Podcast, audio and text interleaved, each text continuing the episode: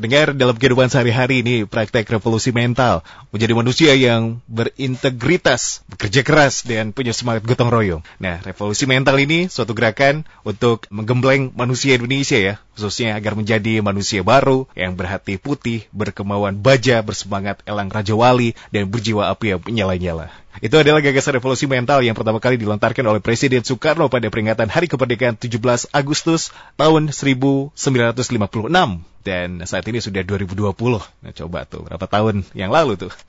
Mengenai peringatan kemerdekaan Republik Indonesia berkaitan dengan revolusi mental akan kami bahas bersama narasumber kami dan kami akan langsung mengajak Anda untuk menyimak informasi yang akan kami bahas di segmen ini dan silakan untuk Anda yang ingin bergabung bersama kami berikan pertanyaan Anda melalui WhatsApp di 0811 2102 948 dan telah terhubung bersama Ibu Sistrianova MPSI Psikolog dari Rumah Sakit Melida 2 dan Ketua Bidang Kerjasama Pengembangan dan Humas Asosiasi Psikologi Forensik Perwakilan Jawa Barat dan Manajer CBR ataupun Pusat Kajian Perilaku. Apa kabar Bu? Sehat? Alhamdulillah. Alhamdulillah sehat. sehat. Merdeka Bu? Merdeka. Pas 17 Agustus ya. Iya betul. Berkegiatan Bu atau? Betul. Berkegiatan Ibu atau libur? Hari ini kebetulan tanggal merah libur. Libur ya, jadi iya. tentunya kumpul kembali bersama keluarga ya Bu ya, lumayan ya, long iya, weekend. Ya, selalu belakangan ini memang beberapa bulan belakangan kita selalu berkumpul ya. Betul betul, mau ke mana juga diminimalisir ya Bu ya, berkegiatan ya, di luar juga mending di rumah saja. Tapi bukan berarti nggak bisa ke mana-mana ya. Iya betul. Selalu di mana-mana tapi tidak di mana-mana. Tidak di Membingungkan. Bu Sistianova, terima kasih kesempatan di waktu ini juga tentunya untuk menyempatkan bergabung bersama kami di Fit Radio Bandung dan bersama Ibu kita akan membahas dan nah ini menginformasikan mengenai yang khususnya saat ini sebagai peringatan kemerdekaan Republik Indonesia yang kita bahas adalah dikaitkan dengan revolusi mental itu Bu. Ini ya. tanggapan Ibu sebagai psikolog ya di Hari Kemerdekaan Republik Indonesia yang ke-75 tahun ini terkait mental bangsa di era sekarang. Lebih baik atau sebaliknya Bu? Waduh, berat ya tanya masalah makin baik atau gimana. uh, secara khusus sih saya memang tidak pernah melakukan penelitian ataupun uh, survei ya tentang kondisi seperti ini gitu. Yeah. Tapi hmm. kalau dilihat dari pengamatan kecil-kecilan di sekitar hmm. uh, lingkungan gitu, seperti apa sih kondisi saat ini gitu. Nah, sebelum kita ke sana mungkin kita harus memahami sama-sama satu persepsi ya tentang sebetulnya tadi kan sudah Mas uh, Regi iya. menjelaskan yeah. tentang gagasan revolusi mhm, mental mm -hmm, menurut presiden kita bagaimana katanya integritas gotong royong dan menjadi manusia baru berapi, ada berapi-apinya gitu. nah, revolusi mental itu sendiri sebetulnya apa sih kan kita harus uh, paham itu dulu gitu ya. Nah kalau mental kalau dilihat dari terminologi dari psikologi sendiri sih sebetulnya itu kan uh, hampir sama dengan psikis ya atau jiwa atau kejiwaan atau bisa dikatakan mental ini adalah sesuatu yang berhubungan dengan pikiran atau pikiran. Jadi kalau ditanya bagaimana tentang revolusi mental, nah revolusi itu sendiri kan adalah perubahan, mhm, perubahan mm -hmm. secara cepat. Yeah. Jadi kalau kita sambungkan revolusi mental adalah perubahan secara cepat proses berpikir seperti mm -hmm. itu ya. Mhm, Jadi mhm. gimana kondisi uh, bangsa kita sekarang proses berpikir ya yang namanya perubahan atau proses berpikir itu selalu terus berkembang ya pasti harus berkembang gitu. Nah apakah sama saat ini dengan yang lalu atau uh, seperti apa gitu? Kalau saya lihat sih kan apalagi terutama di negara kita ya bukan negara kita sih di dunia terutama terkait dengan kondisi uh, wabah yang terjadi ya mau nggak mau kita memang harus melakukan perubahan-perubahan adaptasi-adaptasi dari proses mental itu sendiri. Bagaimana kita kemudian apakah kita mampu menyesuaikan diri mampu beradaptasi dengan kondisi seperti sekarang. Jadi mau nggak mau sih sekarang memang kondisinya kita dipaksa untuk cepat melakukan perubahan nah apakah perubahan ini sudah terjadi terhadap orang-orang di sekitar kita ya kalau saya lihat kalau terkait dengan kondisi kita saat ini ya sudah banyak ya terjadi perubahan tapi apakah itu perubahan menjadi ada yang baik ada yang tetap, ada yang stagnan dalam arti kata. Ya dinamikanya seperti itu gitu loh, uh, Mas Regi. Nah ini konteksnya sekarang uh, terkait dengan semangat perubahan atau semangat kemerdekaan. Ya ada positif ada negatif deh. Ada perubahan dan ada yang ya begitu-begitu aja gitu kalau saya lihat sih iya, seperti yeah, itu yeah, ya. Baik. jadi agak complicated juga sih. Betul ibu. Baik. Terima kasih tanggapannya bu untuk ngamali. Memang berat sekali ya kalau kita berbicara mengenai revolusi mental. Tanggapan seperti itu juga tentunya ya ibu sudah sampaikan. Bu kalau misalkan memang menurut ibu dengan mental contoh ya saat ini misal ke pemuda sebagai penerus kelangsungan negara ya karena kalau mm-hmm. dulu ada istilah pemuda ini kan tonggak kemerdekaan ya, begitu ya Bu ya? Saat ini bagaimana Bu menurut Ibu dengan mental pemuda dan pemudinya yang terutama ya di tengah pandemi juga Bu? Oke, okay. kenapa kemudian ada ada semacam yang mengatakan bahwa pemuda itu adalah tonggak kemerdekaan? Nah, kalau itu kan sebetulnya uh, istilah yang memang di awal-awal pada saat kita merebut kemerdekaan.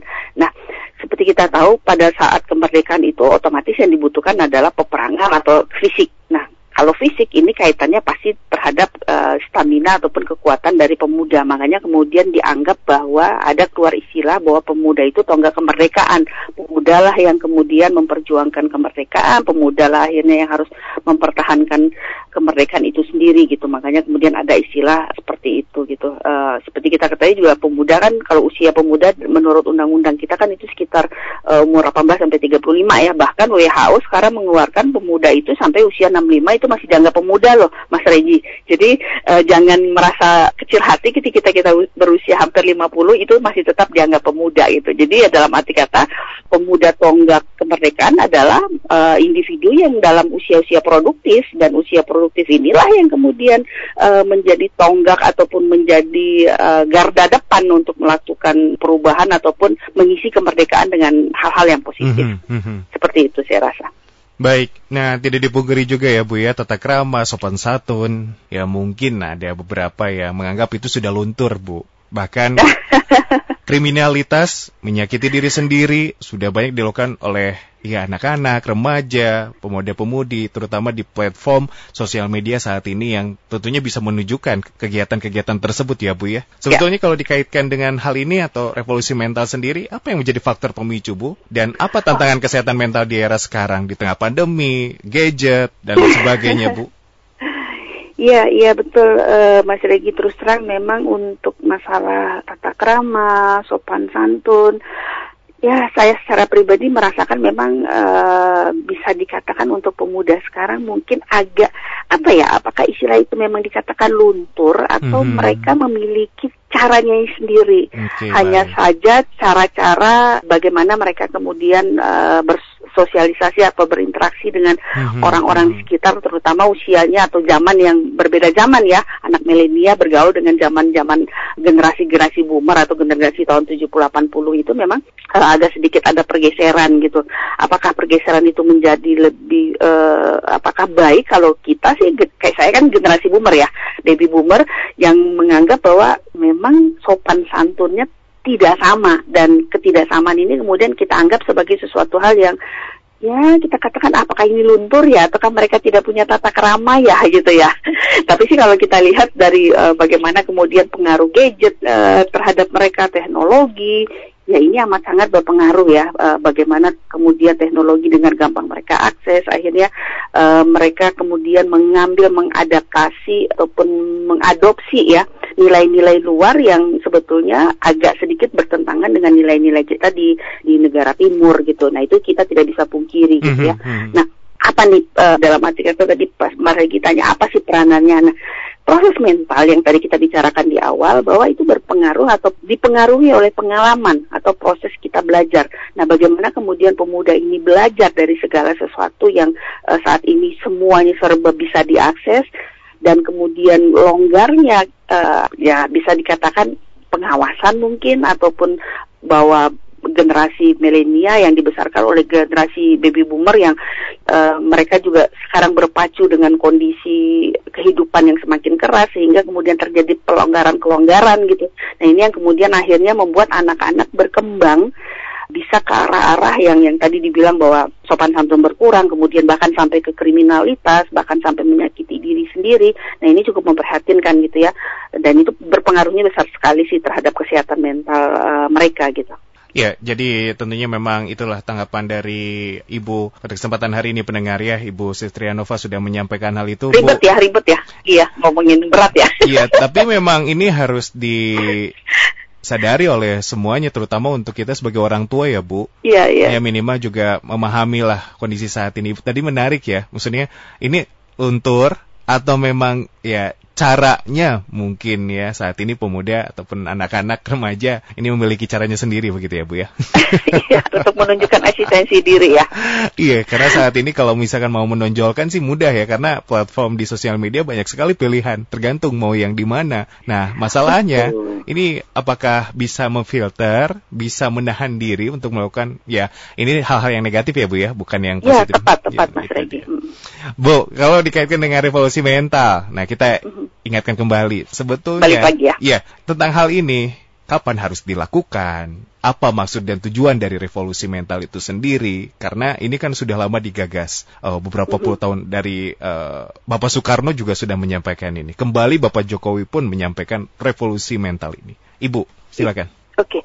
Nah, kita kembali lagi Mas Regi ke yang tadi dijelaskan di depan bahwa memang uh, revolusi mental itu kan perubahan ya perubahan secara cepat terhadap yeah. proses mm -hmm. berpikir gitu. Mm -hmm. Nah tujuan dari revolusi mental sendiri kan sebetulnya untuk kita mampu beradaptasi terhadap perubahan-perubahan yang terjadi di lingkungan, terutama perubahan-perubahan yang tidak bisa kita prediksi. Salah satu contoh ya masalah COVID gitu ya. Bagaimana situasi ini mau nggak mau memaksa kita untuk berubah, beradaptasi dengan selama ini mungkin banyak uh, perencanaan-perencanaan yang sudah dilakukan yang tidak bisa kita kita jalankan gitu. Nah, kapan itu harus dilakukan ya ini kan gagasannya sebetulnya udah lama ya tahun dari tahun 56 kalau saya nggak salah yeah, yeah. Pak Soekarno waktu itu. Ya berarti kan sebetulnya berawalnya sudah lama sekali. Pada saat kemerdekaan itu sudah di kita rebut dari uh, negara kita rebut dan kemudian uh, waktu itu kan apa revolusi mental ini digaungkan karena Presiden Soekarno prihatin dengan pemuda yang uh, melihat bahwa uh, kok kayaknya stagnan, kok terjadi tidak terjadi perubahan yang signifikan. Nah, kemudian inilah digagas. Kemudian uh, Pak Jokowi juga melihat bahwa zona nyaman di negara kita sudah cukup apa ya cukup begitu nyaman gitu uh, membuat kita tidak apa ya agak sedikit lamban. Kemudian mungkin ya ini mungkin per perkiraan saya terhadap apa ya untuk menempatkan posisi kita negara kita di uh, dibanding negara-negara lain. Nah itulah kemudian digagas lagi kemudian revolusi mental. Jadi kapan itu harus dilakukan? Ya sebetulnya udah jauh-jauh hari dan Tujuannya untuk apa? Ya tujuannya untuk kita mampu beradaptasi, menjadi mandiri dan menyesuaikan diri dan bersaing dengan eh, negara-negara uh, yang lain. Begitu, Mas Regi. Baik, terima kasih Bu tanggapannya mengenai revolusi mental. Apakah saat ini sudah ditanamkan kembali rasa ini ataupun revolusi mental ini? Menurut pandangan Ibu sendiri bagaimana? Sudah ada dampaknya Ibu? Atau sudahkah ada perubahan begitu Bu? Iya pastilah ya perubahan itu pasti ada. Cuma uh, ini kembali ada penilaian secara subjektif, ada secara objektif. Kalau kita lihat kan uh, mau objektif atau subjektif itu pasti akan terpengaruh berpengaruh terhadap individu yang melakukan penilaian. Tapi kalau saya lihat ya pasti ada perubahan dan perubahan ini apakah menjadi baik ya iyalah ya pasti akan menjadi lebih baik. Pasti akan berubah tahun uh, 70, 80, 80, 90, 2000 sampai sekarang 2020 pasti banyak terjadi perubahan-perubahan. Uh, yaitu yang saya bilang tadi perubahan dipaksa atau perubahan dengan kesadaran kita sendiri gitu. Ada ada perubahan, e, banyak perubahan yang sudah terjadi. Ya itu sesuai dengan tujuannya begitu ya. Iya, uh, betul. Arti dari revolusi mental ini bukan hanya sekedar slogan saja ya Bu ya, yang hanya betul. ya sudah didengar, dilihat, ya sudah, tidak ada perubahan. Kenapa ya. revolusi mental ini kembali dinaungkan?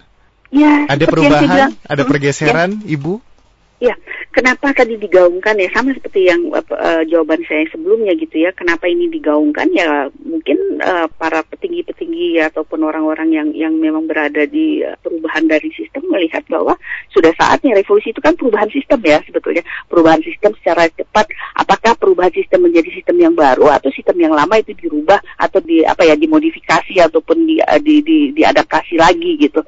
Nah, perubahan itu ya dilakukan ya mungkin karena dilihat apa yang terjadi selama ini terlalu lama gitu loh. Jadi hmm, uh, makin baik, lama baik. yang dulunya negara kita mungkin uh, memiliki posisi yang cukup diperhitungkan, hmm, terjadi hmm, perubahan, kemudian uh, banyaknya gunjang ganjing gitu yeah, ya, yeah, yeah, yeah. yang membuat kita akhirnya tertinggal dari beberapa negara yang awalnya di bawah kita, kemudian kita uh, sekarang yang menjadi di bawah mereka gitu. Hmm. Nah keprihatinan-keprihatinan inilah yang kemudian menggagaskan, ayo dong kita melakukan perubahan cepat, ayo dong kita uh, beradaptasi. Bagaimana beradaptasi ya melalui proses mental tadi. Nah proses mentalnya diapain? Ya dirubah gitu loh. Jadi kita nggak bisa lagi stagnan seakan-akan kita masih berada di zona nyaman yang mm-hmm. jalannya harus satu dua langkah.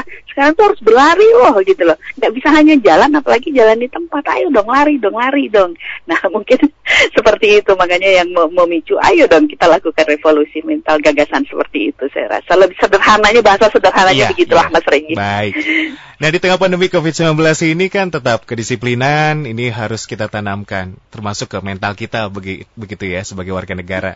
Disiplin atau tidak, mengikuti aturan atau tidak. Bu, tanggapannya, ini kan kita lihat ya, kalau ibu mungkin berkegiatan atau keluar rumah, ada juga tuh beberapa masyarakat yang abai, tidak hanya remaja, tapi juga sama orang tua, bapak dan ibu juga yang berkegiatan. Ada saja yang tidak menggunakan masker. Itu hal kecil ya, Bu ya. Nah, kalau yeah. di tengah pandemi COVID-19 ini disambungkan dengan revolusi mental, bagaimana, Bu? Apa bisa kita katakan nggak berhasil ya? nah ini kan tentunya maksudnya ini bagaimana? Apakah hal-hal seperti ini orang Indonesia mah dikenal ya begitulah budayanya. Kalau misalkan jalan-jalan ke Singapura aja baru taat. Nah kalau kembali lagi ke negaranya, waduh. Ya, tapi bukan negara kita aja, uh, Mas Regi hmm. gitu ya. Uh, bahkan negara yang kita anggap maju, negara adidaya kita tahu apa gitu ya, ya negara ya, ya, apa ya. yang seperti itu. Nah itu di uh, sendiri juga mereka tidak disiplin melaksanakan protokol itu, berarti ya protokol untuk wabah COVID. Ya, tapi kita nggak usah jauh-jauh deh. Untuk di dekat kita, kenapa itu bisa terjadi? Ya, saya rasa apakah memang orang kita ini menganggap bahwa mereka ber, ber bukan bermental sih lebih kepada berfisik baja gitu karena keturunan Gatot Kaca yang yang kemudian uh, kuat gitu menghadapi COVID ini mm -hmm, jadi mm -hmm. tidak akan mempan gitu ya mm -hmm, betul betul betul candaannya sih baik faktor lingkungan berarti berpengaruh ya Bu Pengaruh banget, pengaruh hmm. banget Mas Regi. Karena tadi ya proses mental itu kan dipengaruhi oleh pengalaman dan proses belajar dan Baik. itu lingkungan yang proses paling terbesar itu ya hmm. akhirnya lingkungan gitu. Hmm. Siapa saja yang perannya paling besar dalam lingkungan ini? Nah, siapa saja yang berperan semua ya semua, semua ya? berperan ya? hmm. tapi seperti kita ketahui hmm. bahwa ya berawal dari lingkungan terkecil pasti okay. lingkungan terkecil eh, keluarga inti hmm. orang hmm. tua hmm. saudara kemudian menjadi lingkungan keluarga yang lebih kompleks hmm. nenek hmm. kakek om teteh apa semuanya gitu ya hmm. paman hmm. ibu segala macam dan akhirnya kemudian menjadi lingkungan sekolah itu kan selalu berproses ya betul, ketika anak-anak baru lahir kemudian dia masuk ke dunia sekolah masuk ke dunia kerja dan kemudian masuk ke dunia yang lebih luas ya semuanya berpengaruh terhadap kehidupan kita. Kembali saya menyinggung sosial media Bu karena ini juga ya. sahabat dekat saat ini remaja. Iya.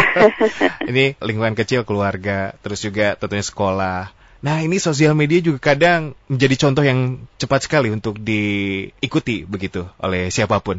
Bu, ini kita harus bagaimana ya sebagai orang tua memfilter, membatasi, uh, atau seperti apa okay. Bu? sosial media terutama YouTube ya, ya. Uh, Mas mm-hmm. Regi. Sekarang mm-hmm. banyak anak-anak remaja yang ingin sekali menjadi YouTuber lebih kepada gaya hidup dan hmm. juga mungkin uh, lebih kepada faktor ekonomi juga kali ya. Baik. Karena kita tahu bahwa untuk menjadi YouTuber itu digaung-gaungkan mudah mencari uh, uang dan kemudian dengan kita tampil eksis kemudian kita mendapatkan penghasilan dari sana. Setuju saya setuju itu salah satu faktor untuk salah satu cara untuk orang uh, kemudian menemukan eksistensi diri. Tapi yang yang terjadi itu tidak dibekali oleh dasar-dasar gitu. Dalam arti kata ketika kita meraih sesuatu ya kita harus melakukan sesuatu juga gitu.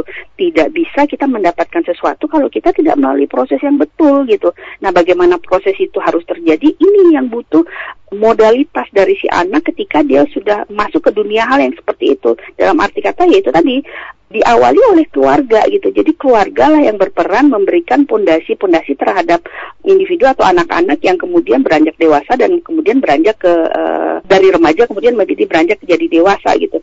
Nah, kalau ketahanannya ini sendiri tidak dibentuk, kalau pondasinya ini masih belum kokoh, kemudian mereka masuk ke dunia yang lebih luas dan lebih keras tentunya, nah ini yang membuat anak-anak itu menjadi goyah gitu loh. semuanya mau serba instan dan mudahnya mereka frustasi ketika menghadapi hambatan-hambatan di dalam lingkungan ataupun di dalam hal-hal yang ingin mereka capai. Nah, inilah peran keluarga sangat penting di sini pondasinya dan kemudian mengiring anak-anak kita atau individu itu sendiri untuk kemudian mampu bersaing dengan uh, lingkungan di mana dia nanti berada gitu Mas Regi. Maka dari itu memang kita harus benar-benar juga menjaga ataupun ya terus memantau putra-putri kita ya Bu ya. Betul, betul. Baik, kita tahan dulu Bu. Kita ke pendengar ya Bu ya. Ini sudah ada ya. yang bertanya melalui WhatsApp. Halo, salam Merdeka. Merdeka, saya apresiasi pembahasannya mengenai revolusi mental. Nah, ini ada Bapak Agus di Cigadung, usianya 65 tahun. Seiring dengan kemajuan teknologi, apakah pembelajaran bagi para pemuda ini harus lebih diketatkan seperti halnya di masa penjajahan, Bu? Nah, saya rasa tidak ya, karena memang sebagai orang tua kita sebagai mengikuti zaman. Apakah begitu, Bu? Ini terima kasih katanya sepertinya Pak Agus memberi komentar aja ya. Iya benar eh, nggak mungkin ya kita menerapkan gaya gaya zaman dulu gitu ke gaya zaman anak-anak sekarang ya tetaplah kita harus kita orang tua juga harus beradaptasi uh, untuk mendidik anak-anak tidak harus kaku seperti zaman dulu tapi harus uh, berkembang sesuai dengan tuntutan zaman mereka gitu. Iya baik. Memang kalau zaman dulu seperti apa sih Bu? Mungkin sedikit uh, dibagikan informasinya ada yang ada yang berbeda? ini berdasarkan pengalaman ya, mm-hmm. mungkin tidak semua seperti itu, yeah, tapi yeah, kita yeah. memang dulu zaman uh, ini saya kayaknya udah generasi tua banget ya, aduh sedih banget. Berasa tua nih. Jadi kalau memang di zaman-zaman dulu kita yang namanya ketika orang tua memberikan aturan itu ya seperti dogma gitu. Semua yang dikatakan itu ya wajib kudu gitu ya dijalankan gitu. Tidak ada istilahnya kita berdebat atau berdiskusi lah bahasa halusnya dengan uh, seperti sekarang kalau saya menerapkan dengan anak sekarang kan kalian maunya apa, kemudian kita uh, ayo kita diskusi, kemudian mereka memberikan alasan, kalau alasannya itu cukup tepat ya kita akan ngikutin mereka. Tapi kalau gaya dulu kan nggak seperti itu gitu secara uh, ini aja simpelnya aja. Kalau zaman dulu kita berbicara dengan orang tua kalau orang tua sudah melihat dengan tatapan yang agak sedikit tajam itu biasanya anak-anak semuanya akan menunduk gitu ya mereka tidak akan kemudian terjadi uh, diskusi yang lebih panjang kalau sekarang kan enggak semakin kita kenceng dia juga semakin kenceng gitu semakin kita ngelihat dia juga ikut-ikut ngelihat itu contoh simpel aja sih Mas Regi gitu okay, ya.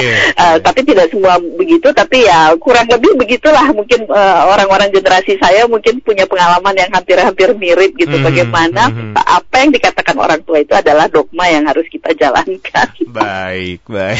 itu dia Pak Agus. Terima kasih telah bergabung bersama kami.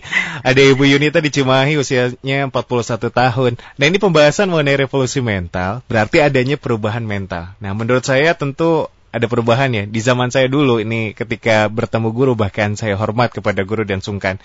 Namun para pemuda sekarang ini banyak yang lebih santai. Nah, apakah revolusi mental seperti ini bisa dikatakan perubahan yang positif atau bagaimana ya Bu ya? Tanggapannya Bu, terima kasih. Iya iya iya, saya ingat dulu ya kalau kita dulu dimarahin oleh guru ngadu ke orang tua, kita dimarahin balik gitu ya. kalau sekarang enggak ya kalau kita uh, dimarahi guru ngadu ke orang tua orang tuanya ikut-ikut marah ke gurunya kasihan gitu kadang-kadang seperti itu. Apakah ini menjadi arah yang lebih baik? Ya itu tadi saya bilang di awal ya ada perubahan yang memang menuju ke arah baik pastilah kita tidak boleh mengabaikan itu gitu ya. Tapi kemudian ada perubahan-perubahan yang tidak sesuai dengan harapan kita terutama harapan-harapan orang tua ya. Ya itu juga yang harus kemudian kita kita sama-sama lah sama-sama berjuang sama-sama kemudian melakukan perubahan revolusi mental ini gitu ke arah yang sebetulnya apa sih yang kita inginkan dan mari ayo kita berjuang sama-sama gitu ya kita mulailah dari lingkungan terkecil dari anak-anak kita yeah. dari lingkungan keluarga dari mm -hmm, kemudian mm -hmm. kita bisa uh, mempengaruhi orang-orang di sekitar kita baik Terakhir ya Bu ya, ini ada Mas ya. Ferdian di Atopani usianya 24 tahun. Mengenai revolusi mental, nah ini tentu perubahan mental ada perubahan. Hanya yang ingin saya tanyakan ini dengan mulai terbukanya para ahli kejiwaan baik psikolog dan juga psikiater ini mengenai penyakit mental. Apakah hal ini bisa dikategorikan kemajuan dalam revolusi mental? Terima kasih. Sebetulnya kalau sakit mental dari dulu juga udah ada ya Mas Regi ya. Baik. Bukan hanya sekarang gangguan mental itu sudah sudah ada dari dulu gitu ya. Mungkin apakah sekarang itu menjadi kelihatan menjadi semakin banyak? Ya mungkin juga karena faktor uh, mudahnya kita mengakses informasi. Jadi kita lebih mudah mengetahui di sini ada gangguan mental, di sini ada anak-anak yang melakukan apa misalnya kekerasan atau segala macam gitu ya. Lebih mudah kita sehingga kesannya kok jadinya makin ke sini uh, gangguan mental itu semakin uh, banyak. Selain informasi, kesadaran orang juga semakin tinggi sekarang Mas Regi. Kalau dulu mungkin uh, misalnya ada anak yang marah-marah atau ngamuk-ngamuk atau mengurung diri, itu dianggap suatu hal yang wajar. Tapi kalau sekarang orang sudah mulai mewaspadai, tahu oh ini kayaknya ada gejala-gejala uh, gangguan kejiwaan. Apakah dia sudah mulai menunjukkan misalnya seperti menarik diri, mengurung diri itu mungkin saja dia mengalami uh, kayak gangguan depresi seperti itu gitu. Nah orang lebih aware.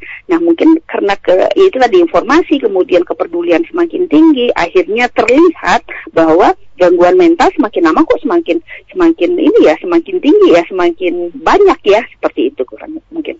Baik itu dia juga tentunya terima kasih Ibu Sistria Nova sudah menanggapi interaksi dari pendengar yang bergabung bersama kami melalui WhatsApp di 081121029948 dan tentunya tidak terasa kita berada di penghujung perbincangan kita Ibu tentunya berkenan untuk menyampaikan penutup Bu closing statement yang ingin disampaikan silakan.